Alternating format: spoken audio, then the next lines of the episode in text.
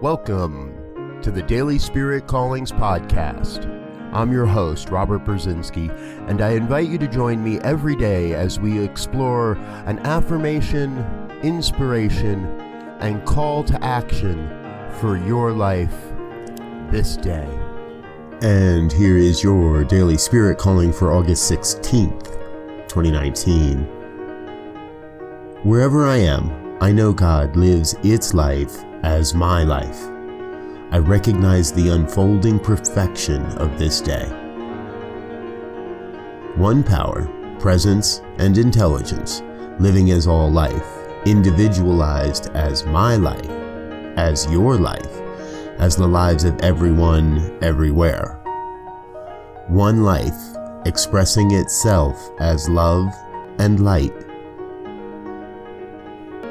Today, you are called to know God as the source and supply of your life.